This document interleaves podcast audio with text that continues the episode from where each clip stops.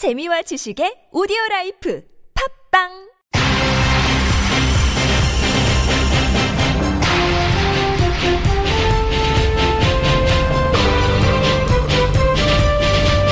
색다른 시선 김종배입니다.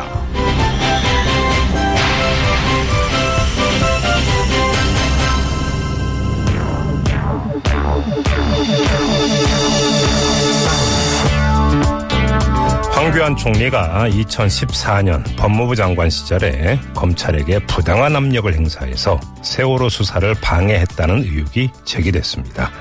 수사를 강행했던 검찰 간부들을 전원 좌천시켜서 인사보복을 했다는 의혹도 나왔고요. 자, 앞에서는 진상규명과 엄중처벌을 다짐하면서 뒤로는 진실을 감추는 데만 급급했다, 이런 얘기입니다. 자, 세월호 참사 의혹은 특검이 중점 수사 대상으로 지목한 사건입니다. 나라를 이 지경으로 만든 국정농단 부역자들을 함께 청산해야 한다는 목소리도 높아지고 있고요. 이 목소리에서 결코 자유로울 수 없는 황교안 총리가 오히려 거꾸로 대통령급의 의전을 요구하는가 하면 급하지도 않은 마사 회장의 인사권을 행사하기도 했다고 하죠.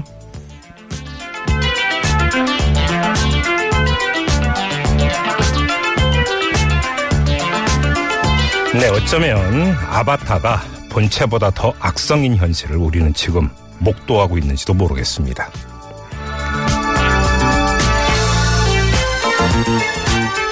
여러분 안녕하십니까? 색다른 시선 김종배입니다.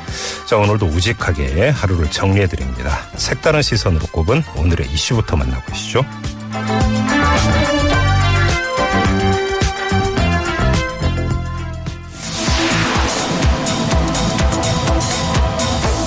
그동안 나의 또 다른 이름이 피고인이라고 여겼는데 생전 처음 자료 제공자가 되어 낯선 감정을 느꼈다. 기자 생활을 하며 백십오 번의 소송을 당했던 이상우 기자가 어제 특검에 자료를 제공하고 난 소회를 밝혔는데요. 고발뉴스 이상우 기자, 잠시 후 이 부에서 만나봅니다. 매주 금요일 삼 부에는 각계각층의 원로들에게 현 시국을 헤쳐나갈 해법을 들어보고 있는데요. 오늘은 제사 대 국가인권위원회 위원장으로 활동하면서 사회 약자와 소수자의 인권을 강화하는 데 많은 노력을 기울여온 법학계 원로 안경환 서울대 명예교수 인터뷰합니다. 미국이 어제 기준금리를 인상했습니다. 천삼백조 원을 넘어선 우리 가계부채에 빨간불이 켜졌는데요. 미국 금리 인상이 우리 경제에 미치는 영향, 사 부 경제 포커스에서 한국일보 이성철 부국장과 짚어봅니다. 비선실세와 비선의료진들에게는 낮았던 청와대 문턱이 국정조사특위 위원들에게는 높았습니다. 박근혜 최순실 게이트 국정조사특위가 청와대 현장조사에 나섰지만 성과 없이 돌아왔는데요. 그 이후 국조특위 국민의당 간사 김경진 의원에게 지금 바로 물어봅니다.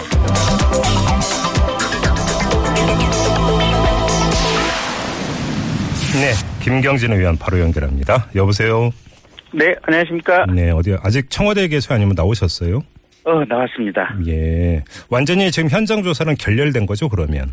예, 그렇습니다. 그러니까 정확히는 결렬이라기보다도 음. 저희들이 현장 조사를 하려고 했는데 청와대 경호실에 의해서 저지당해서 네. 결국은 하지 못하고 돌아온 상황입니다. 막힌 막힌 거죠, 한마디로 이야기를 하면. 예, 그렇습니다. 좀 하나하나 살펴보죠. 왜 현장 조사가 꼭 필요했던 겁니까? 어, 우선 지금 보안 손님의 형태로 비선 의료진이라든지 또는 최순실 씨, 차은택 씨 이런 분들이 대통령 관저에 들락날락한 부분이 있습니다. 예예. 예. 그러면 이 사람들이 도대체 어떻게 들어다녔는지, 그리고 보안 손님은 얼마나 많은지, 음흠. 그다음에 제가 이제 초기 단계에서 그 국정조사 시작 단계에서 경호실 직원들과 접촉을 했을 때 네. 보안 손님 목록에 샘플을 한 장 봤는데 네. 그 한 장에 보면 의료 장비를 지참해서 들어가심, 이런 기재가 있었습니다. 물론 오. 이제 이름이라든지 주민번호는 기재가 안 돼 있지만, 예, 예. 그래서 이제 물어봤더니 이 보안 손님의 인적사항은 확인하진 않지만 최소한 가지고 있는 소지품에 대해서 검문 검색은 한다. 음. 그래서 소지품 중에 특수한 물건들이 있으면 그 내용을 보안 손님 목록에 기재를 하고 이걸 컴퓨터상에 이제 보존을 해놓는다라고 얘기를 했습니다. 의원님 잠깐만요. 계속 이제 보안 손님이라고 하는 용어를 쓰고 계시는데 좀 설명 좀 부탁드릴게요.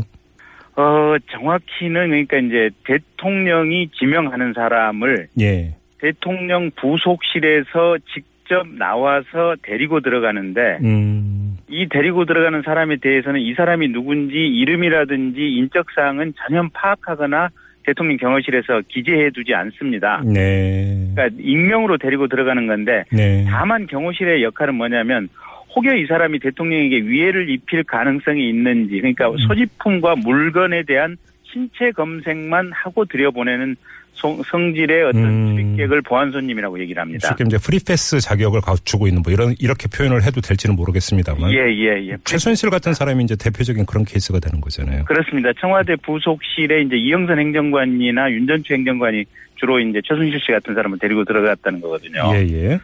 근데 어쨌든 그 보안손님에 대해서 이제 청와대 경, 경호실에서 정리해 준 정리해 둔 내용을 보면 이렇게 의료정비 지참에서 들어갔다는 기재를 이제 봐서 이게 음. 얼마만큼 빈번하고 자주 있는지 네. 그게 최소한 날짜는 표시가 돼 있거든요. 아, 예, 예. 그래서 이제 그런 점들을 좀 확인하려고 해서 이제 갔는데 네. 오늘 경호실에서 이제 그 재밌는 얘기를 했습니다. 음. 그게 자신들은 음, 경호 실패는 아니고 예. 누가 들어왔느냐 이런 문제로 이렇게까지 논란이 된 점에 대해서 경호실장으로서 반추와 반성을 거듭한다라고 음흠. 경호실장이 얘기를 했습니다. 예.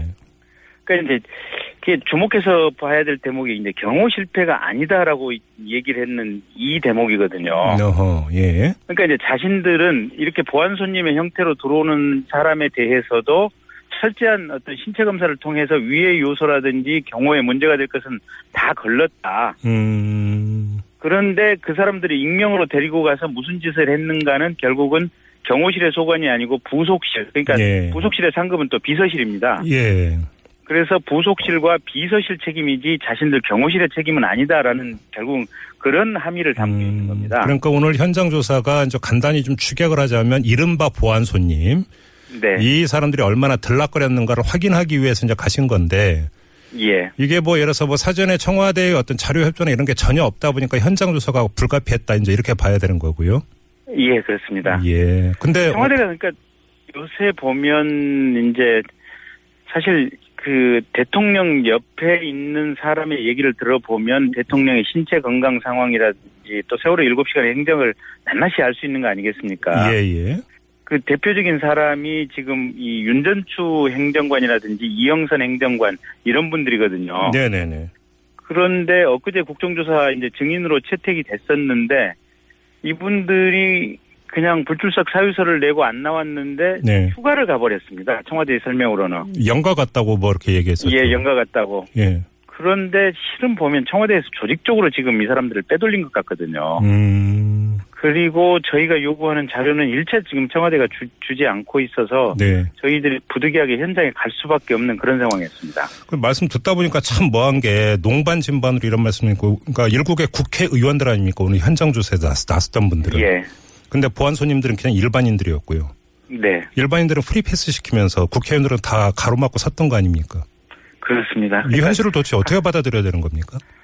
강남에서 코스메틱을 하신 분은 프리패스고 네. 또 프로포폴에 중독된 것으로 추정되는 최순실 씨도 프로, 프리패스고 네. 그런데 국민에 의해서 선출돼서 국정을 담당하고 있는 국회의원에 대해서는 음. 국가 안보를 이유로 또 대통령 신체에 대한 위해 가능성을 이유로 잠깐만요. 출입을 못하게 예, 막는다. 오늘, 오늘 가로막은 이유 중에 하나가 대통령 신체에 위해를 가할 가능성 이걸 댔단 말입니까 경호실에서?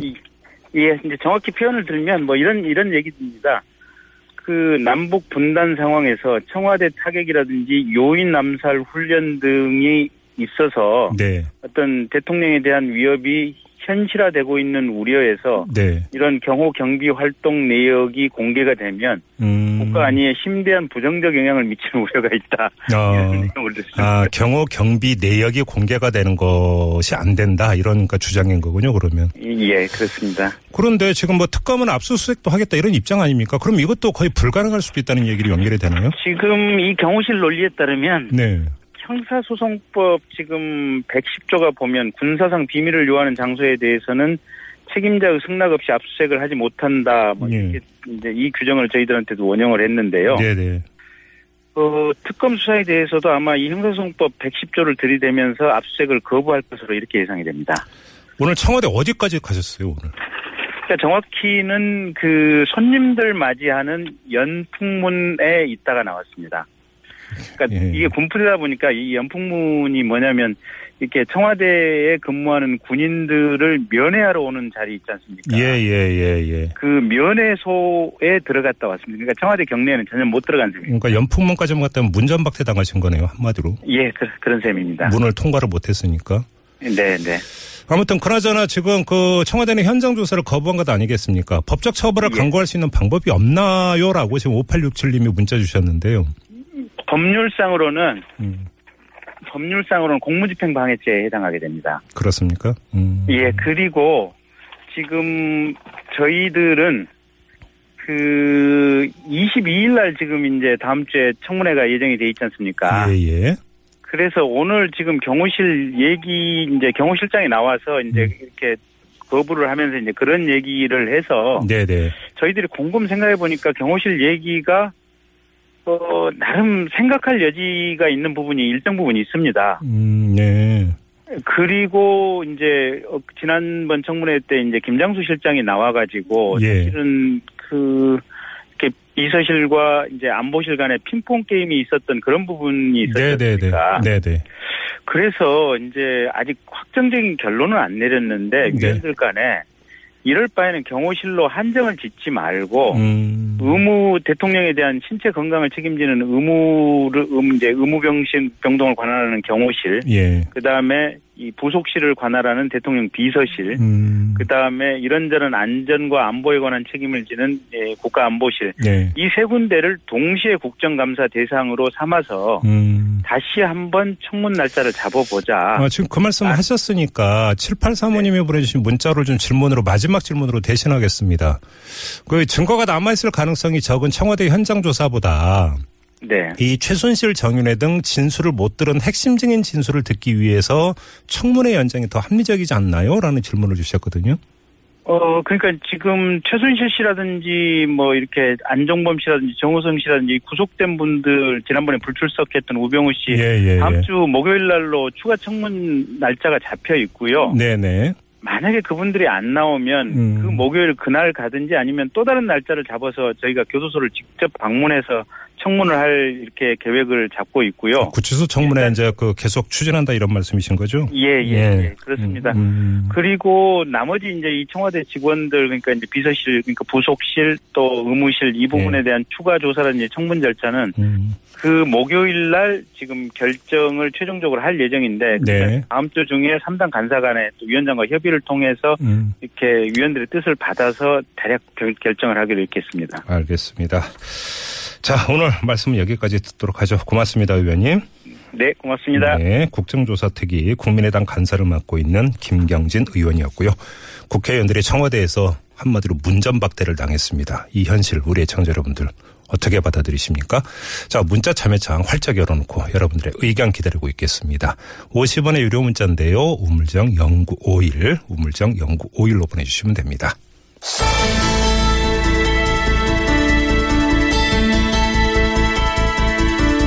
네, 방금 전 일부에서 이 국회 국정조사특위의 청와대 현장조사 아, 이 문제 짚어봤는데요. 또 하는 곳에 현장조사가 오늘 있었습니다. 바로 김영재 의원에 대한 현장조사가 있었는데 이 현장조사를 생중계한 기자를 연결하겠습니다. 고발뉴스의 이상우 기자 전화 연결하죠. 여보세요. 네, 김종배 선배 안녕하십니까. 이상우입니다. 네네, 안녕하세요. 네. 오늘 김영재 의원에 대한 현장조사가 있었는데 성과가 좀 있었다면서요. 네, 사실... 그, 최초에 이제 한 열한 시 반 정도부터 현장 조사가 시작이 됐는데요. 예. 당초는 사실 뭐, 새로운 게 없었습니다. 그런데, 음. 아, 뭐, 대강 두 가지죠. 그러니까 뭐, 한 백오십 차례 가까이, 어, 최순실 씨가, 어, 와서, 예. 매, 매번 와서 프로포폴 시술을 받았다. 음. 삼 년 동안 현금으로 팔천만 원 이상을 쌌다. 뭐 이런 정도 내용이 나왔어요. 그런데 네. 지금 우리가 관심 있는 게 세월호 일곱 시간 아니겠습니까? 예, 예, 예. 사월 십육일 아침 상황과 관련해서 진술이 조금, 어, 입을 맞추는 흔적이 강했는데, no. 이제 한 시 반쯤에 이제 그 진료 기록에 대한 현장 조사가 시작이 됐습니다. 예, 예. 여야 의원 셋셋 하나하나 여덟 명이 이제 들어갔거든요. 예. 그런데 거기서 이제 의료 기록에 대단히 문제가 있는 정황이 포착이 돼가지고요. 음흠. 어, 검찰, 어, 특검에서 어, 수사관들, 검사들 네 명이 와가지고 예. 현재 그걸 확보해서 간 상태입니다. 그러면 의료 기록에 문제가 있는 흔적이 발견이 됐다고 말씀하셨는데 구체적으로 어떤 네네. 내용인지 파악이 됐습니까? 예, 예, 파악이 됐습니다. 예, 예. 크게 세 가지인데요. 첫 번째는 지금 사월 십육일 아침 여덟 시 오십오 분에 간호사가 와서 이제 장모를 치료했다. 아. 그리고 나서 골프 치러 갔다라는 진술이었는데요. 여태까지는. 예, 예. 근데 그 당시 그 한 페이지 에이 사 용지 한 페이지짜리 그 치료 차트에 보면 음. 김영재 의사의 사인 김이라는 사인을 하는데 예. 사인이 다르더라고요. 아 그렇습니다. 그래서 예, 예. 이제 특검에서 어 그 장모에 대한 진료 기록 이천십사 년 진료 기록이 모두 다섯 차례 있었는데요. 네네. 어 사월 십육일 전후로 다섯 차례가 음. 총 있었는데 음. 그걸 다 조사해봤어요. 비교를 해봤더니. 예. 다릅니다. 아하. 어, 평상시 했던 사인은, 어, 김자가 이렇게 둥글게 돼 있어요, 기억이. 음. 그리고 미음을 완전히 흘려 쓰는데, 네. 또 네 개가 일치합니다. 음. 사월 십육일 당일에만 정자체로 기억이 아주 값진 기억. 사실 저희가 그, 봐도 완전히 달라요. 그 문제는 필적 감정 들어가면 금방 나올 사안이고요, 사실은. 그렇죠. 그렇죠. 그래서 그렇죠. 필적 감정을 바로 의뢰를 했고요. 예, 예. 이제 두 번째는 이제 사월 십육일 당일만 왜 아침 여덟 시 오십오 분에 꼭지 새벽에 지금 저 사위가 쉬는데 이렇게 왔느냐 네네. 생각하지 않습니까? 그런데 네네. 다른 날에는 대부분 두 시쯤에 왔더라고요. 어... 네, 다른 날에는 두 시에 왔는데 이날만 유독 이제 여덟 시 오십오 분에 온 것이 이상하다는 음... 음... 게 이제 두 번째고요. 네. 세 번째는 마찬가지 첫 번째 거론했던 그 이제 의료 서류 조작과 관련된 얘기인데 예. 그날 이제 무릎, 어, 그 다음에 골반, 음. 고관절. 네. 이렇게 해서 시술을 했다는 거거든요. 이쪽 네. 주장은. 음. 김영재 씨 주장은. 근데, 네. 죄송합니다. 차트를 네. 보니까, 네. 어, 얼굴에도 시술한 걸로 돼 있어요. No. 어, 프로포폴도 쓰고, 음. 뒤늦게 가필한 느낌으로 음흠.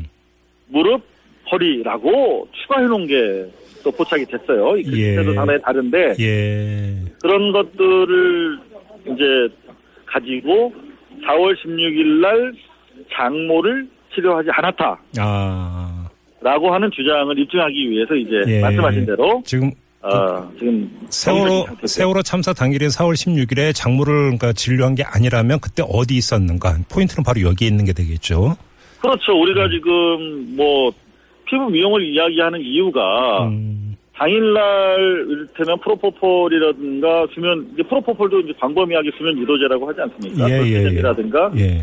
이런 항정신성 의약품이 매기에 되는 어떤 트리트먼트, 음흠. 피부 리프팅이든지 뭐 이런 것들이 있지 않았느냐라고 음. 어, 너무나 자연스럽게 의혹을 제기할 수밖에 없는 상황이기 때문에 네네. 어, 제가 아침이 비는 거죠. 그러면 음. 뭐 청와대 갔다가 골프 칠 수도 있는 거고 골프도 네. 쳤는지 안 쳤는지 모르지만 뭐 그렇게 그러니까요. 의혹을 제기할 수가 있는 거겠죠. 예, 알겠습니다. 그나저나 뭐 이상우 기자가 특검에 자료를 제출했다고 했는데 무슨 얘기예요? 이 얘기는? 아, 그 특검 쪽에서 어, 그저께 연락이 왔어요. 예. 그래서 저희가 고발 뉴스에서 사 년 전부터 사실 어, 최순실 일가 어, 은닉부동산 한 삼천억대 아, 예, 예. 부동산을 저희가 고발하고 이 년 전부터 계속 뭐 그 한복 게이트라든가 보석 게이트 이런 보도를 하지 않았습니까? 그래서 네네. 자료가 상당히 축적이 된 부분을 인정을 받아서 음... 어, 좀 자료를 제공해달라는 요청을 받았습니다. 그래서 예, 예. 어제 가서 음. 두 시간 동안 어, 그분들한테 음. 일 차로 자료를 넘겨드리고 예, 예. 어, 두 시간 동안 브리핑을 해드렸어요. 아, 그러셨군요. 네. 근데 뭐 어, 저, 저희가 이렇게 취재 많이 한지 몰랐는데, 얘기하다 보니까 앞으로 더 드릴 게 많이 있다는 걸 확인하고 이 차, 삼 차 더 만나기도 했습니다. 지금 그 말씀을 하시니까 이게 아마 제가 알고 있게 연관되어 있는 걸로 알고 있는데, 오늘 언론중재위원회 출석했다면서요? 아, 그렇죠. 저희가 보도한 것 중에, 취재한 내용 중에 하나인데요. 예. 사실 김기춘 씨는 어, 최순실 씨가 비선을 통한 국정농단의 주범이라면 네. 지금 뭐 김한영 민정수석 비망록에서도 나타나지만 그야말로 어, 국가 공기관을 통한 국정농단의 주범으로 저희는 보고 있기 때문에 김기춘 씨 계속 취재를 했었는데요. 예예. 어, 최순실 씨의 신사동 그 위승빌딩이라고 하는 곳 예예. 육, 칠층에서 반년 이상 어, 머물면서 비밀 아지트를 운영했다. 그리고 최순실 씨와 긴밀한 어, 연관 속에서 국정 초반 청사진을 짰을 것이다라고 하는 음. 보도를 했었거든요. 그러니까 최순실 소유의 그 빌딩에서 김기춘 씨가 이제 개인 사무실을 열었다 이런 이야기죠. 그렇죠. 예, 예. 사무실. 네. 그런 내용을 저희가 시월에 보도를 했고 음. 어, 이어서 이십일 뒤에 어, 티비조선이 똑같은 내용을 단독이라는 타이틀을 걸고 네. 또 보도를 했어요. 네. 근데 유독 저희만 어, 민영사가 들어왔고 오늘 언론중재위가 열렸습니다. 아, 김기춘 씨가 그러니까 고소한 겁니까? 어, 서부지검에 형사 고소를 했고요. 예. 그건 다음 주에 이제 소환 일정이 있고 오늘은 언론중재위원회에 정정 보도와 음, 음. 자료 오천만 원을 요구하는 예. 그런 중재가 열렸습니다. 네, 어, 그렇군요. 그래서 중재는 결렬됐어요. 결렬됐고, 그럼 이제 네, 바로 저쪽의 주장이 재밌는 게요. 예. 어, 자기들은 임대차 계약을 하지 않았다. 음. 라고만 주장합니다. 예. 당연하죠. 임대차 계약하지 않았습니다. 예. 이게 그 임대료만 천만 원이 넘고요. 네. 관리비만 이백만 원 넘거든요. 그러니까 음. 한 달에 천이백만 원으로 따지면 거의 구천만 원 정도를 그냥 쓱싹한 거죠. 예, 예. 근데 임대차 계약하지 않았다고 주장하셨는데 그렇다면 여기에서 실제로 사무실을 운영하지 않았다는 증거는 있습니까? 했더니 음. 얘기를 못하고 갔어요. 어, 일단 좀 그 이제 법원으로 넘어가게 될 텐데 한번 저희도 좀 주목해서 보도록 하고요. 좀 네. 이상우, 이상우 기자 연결했으니까 그 저희 티비에스에서 화요일에 네. 이 다이빙벨 이제 방영을 했고 상당히 화제가 됐었는데 네. 소감이 어떠세요? 어 너무 고맙죠. 티비에스 사실 저는 김호준 씨랑 김종배 선배 하시는 거 맨날 듣는데 네. 텔레비전은 사실 잘 모르잖아요. 많은 네. 분들이 열심히 음. 하고 계시지만 근데 어, 이번에 티비에스 티비 너무 고맙다는 분들 주변에서 많이 만날 수 있었고요. 네네.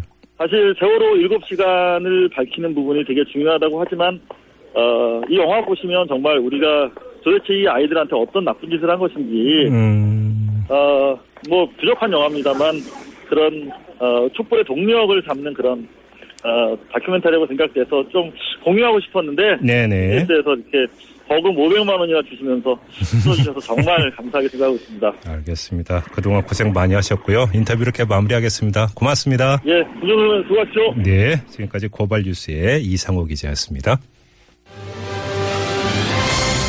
뉴스를 보는 새로운 방법, 색다른 시선 김종배입니다를 듣고 계십니다.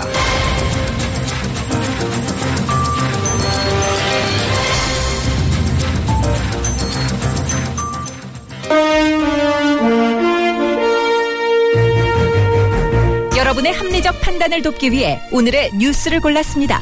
백병규의 뉴스 체크.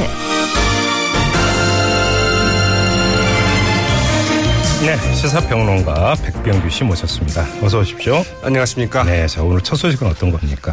네, 오늘은 그 최근 몇 달 사이에 그 크게 바뀐 이 정치권과 언론계 풍경부터 좀 전해드릴까 하는데요. 네.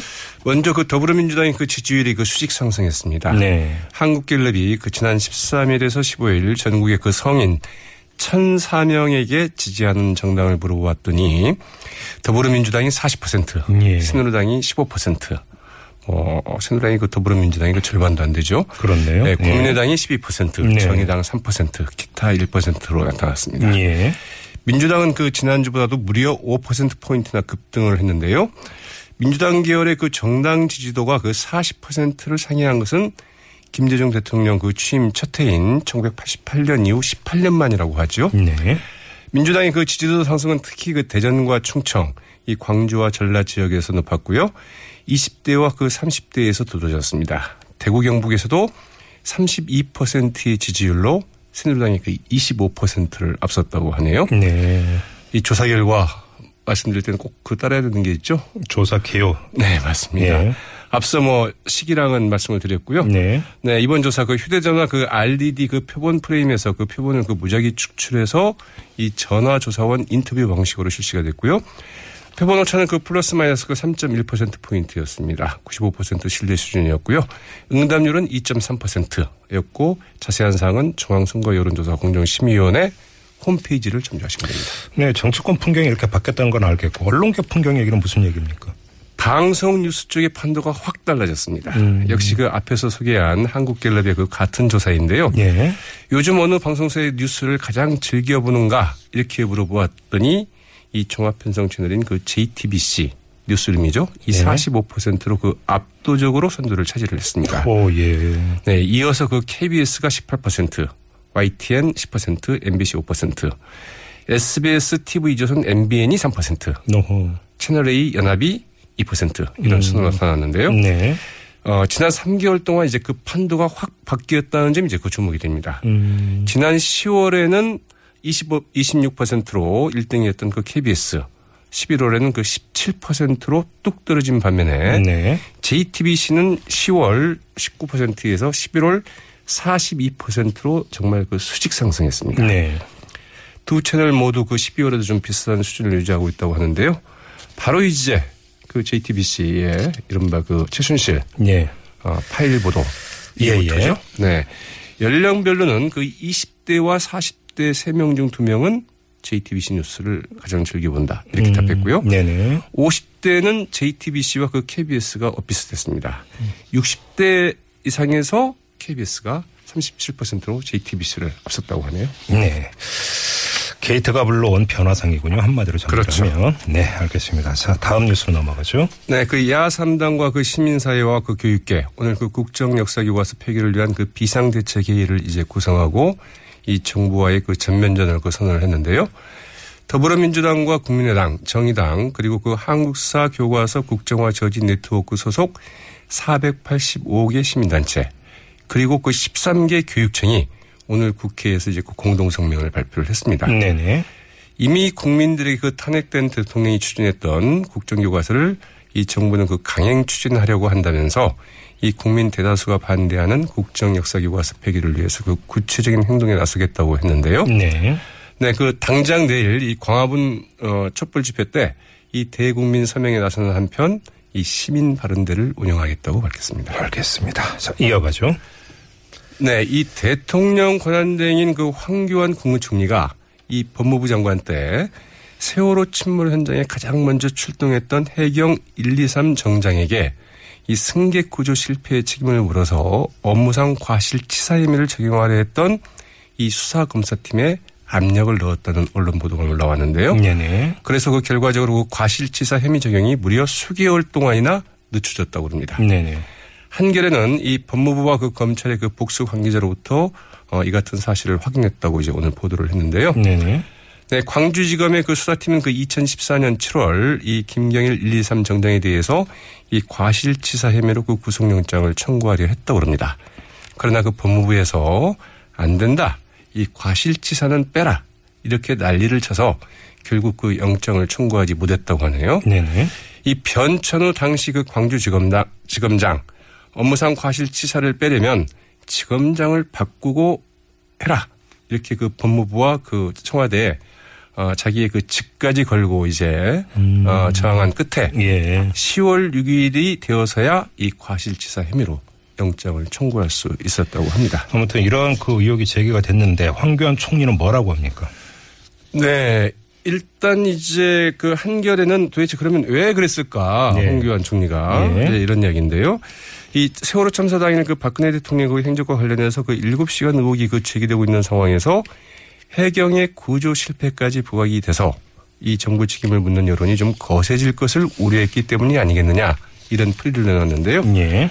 네, 그 당시 변찬우 그 광주지검장 등 이 광주지검 그 지휘부 그리고 그 대검 주의란이 그 이듬해 일월 검찰 정기 인사에서 또 일제히 그 좌천을 당해서 음흠. 보복 인사라는 그 해석까지 이제 그 파다했다고 하는데 네. 황교안 국무총리 오늘 이제 그 김광수 법무부 그 대변인을 통해서 당시 수사에 그 애압을 행사했다는 주장은 주장은 전혀 사실이 아니고 네. 이 수사라인 간부들에 대한 그 인사 보복 주장 또한 전혀 사실이 아니라고 그 전면 부인을 했다고 하네요. 그럼 진실을 캐야죠 더. 네, 네. 쉽지 않습니다. 예, 권한대행으로서 인사권도 행사했다고요? 네, 그 대통령 권한된 그 황교안 국무총리가 오늘 그 현명관 전 마사회장의 그 후임으로 이양호 전 그 농업진흥청장을 이제 그 마사회장으로 임명을 했죠. 예, 예. 네, 황교안 총리가 그 대통령의 그 기관장 인사권을 이제 그 행사한 것인데요. 네. 오늘 입장 자료를 발표를 했습니다. 현재 공석이거나 그 교체 대상인 공공기관장에 대해서 그 제한적으로 인사를 단행하기로 했다고 이제 밝혔습니다. 네. 여기에 대해서 그 더불어민주당의 그 최인호 최고위원, 오늘 그 최고위원회 회의에서 이렇게 얘기를 했네요. 국무총리가 대통령 대신 그 인사권을 그 행사하겠다는 것인데 급하지도 않은 마사회장의 그 자리에 대한 그 인사권부터 행사한 것은 대단히 좀 부적절해 보인다. 음흠. 이렇게 얘기를 했다고 그러는데요. 네, 그 청취자 네. 여러분들은 좀 어떻게 생각할지. 이게 궁금합니다. 이제 황교안 총리가 권한 대행으로서 어디까지의 권한을 행사할 것인가를 이제 그 점치면서 인사권을 행사할 것이냐 이게 사실은 중요한 포인트였는데. 그렇죠. 인사권을 행사를 했습니다. 여기 어떤 함의가 담겨 있는지 좀 봐야 될 것 같고요. 박근혜 대통령이 헌법재판소에 답변서를 제출을 했다고요? 네, 이 박근혜 대통령이 오늘 그 헌법재판소의 그 탄핵 심판에 대한 그 답변서를 이제 제출을 했는데요. 예. 박 대통령의 그 대리인단 가운데 한 명이죠. 그 이중환 변호사는 오늘 그 헌재에서 이제 그 기자회견을 갖고 이 탄핵은 이유가 없으며 그 기각돼야 된다고 이제 밝혔습니다. 뭐 당연한 입장이긴 하겠는데 음. 헌법을 어겼다는 그 소추는 인정되기 어렵고 법률을 어겼다는 부분은 증거가 없다. 예. 이렇게 이야기를 했는데 그러면 구체적으로 뭐 K 스포츠 재단이나 아니면 뭐 미르 재단 등에 대해서 어떻게 어떻게 되느냐, 예. 어떤 입장이냐 여기에 대해서는 아 그런 사안에 대해서는 우리가 좀 구체적으로 말할 수가 없다. 음. 이렇게 이야기를 했고요. 어, 에이포 용지 그 이십사 페이지 분량의 그 답변서를 제출했는데 네. 답변서 내용 공개도 일단 거부했습니다. 알겠습니다. 자, 새누리당이 새 원내대표 선출을 했어요. 네, 오늘 그 새누리당 그 원내대표 경선에서 그 친박의 그 정우택 의원이 이제 당선이 됐죠. 예. 그러자 이제 이정현 대표와 그 최고위원들 역시 뭐 친박 최고위원들 아니겠습니까? 네. 이 새누리당의 그 지도부 오늘 이제 그 전격 사퇴를 했습니다. 음. 어, 하지만 이 비박들의 그 대응이 어떻게 나올지는 좀 지켜봐야 될 것 같은데요. 일단 그 비박의 그 대표 주자 가운데 한 명인 그 유승민 의원은 상당히 그 실망스러운 결과라면서 앞으로 좀 어떻게 할지 좀 고민해 보겠다고 얘기를 했습니다. 예. 유승민 의원이 구체적으로 그 고민하겠다는 발언을 한 것은 오늘이 처음이어서 좀 주목되는데요. 예. 네, 정우택 그 신임 원내대표가 주도하는 그 비대위 체제가 제대로 과연 꾸려질 수 있을까 이제 의문이고요. 예. 그 결과가 또 어떻게 나오냐가 굉장히 그 새누리당이 앞으로 향방에 음. 중요한 고비가 될 것 같죠. 민주당과 그 국민의당은 오늘 각각 그 대변인 논평 등을 통해서 새로운 변화를 바라는 그 민심에 그 부합하지 못한 선택이었다. 새누리당이 그 선택인 만큼 존중은 하겠지만 네. 당분간 새누리당 그 지도부와는 그 냉각기를 갖겠다는 입장을 피력을 했습니다. 네. 친박 지도부와는 그 협의하지 않겠다는 이제 기존 당론을 당분간은 계속 유지해 나가겠다는 입장이라고 봐야 되겠죠. 압박을 하고 있는 걸로 봐야 네. 되겠죠. 알겠습니다. 뉴스체크 여기까지 진행하죠. 수고하셨습니다. 네, 고맙습니다. 네, 시사평론가 백병규 씨였고요. 네, 색다른 시선 김종배입니다. 이 부는 이렇게 마무리하고요. 잠시 뉴스 들으시고 삼 부, 일곱 시 육 분 삼 부에 돌아오겠습니다. 잠시만 기다려주세요.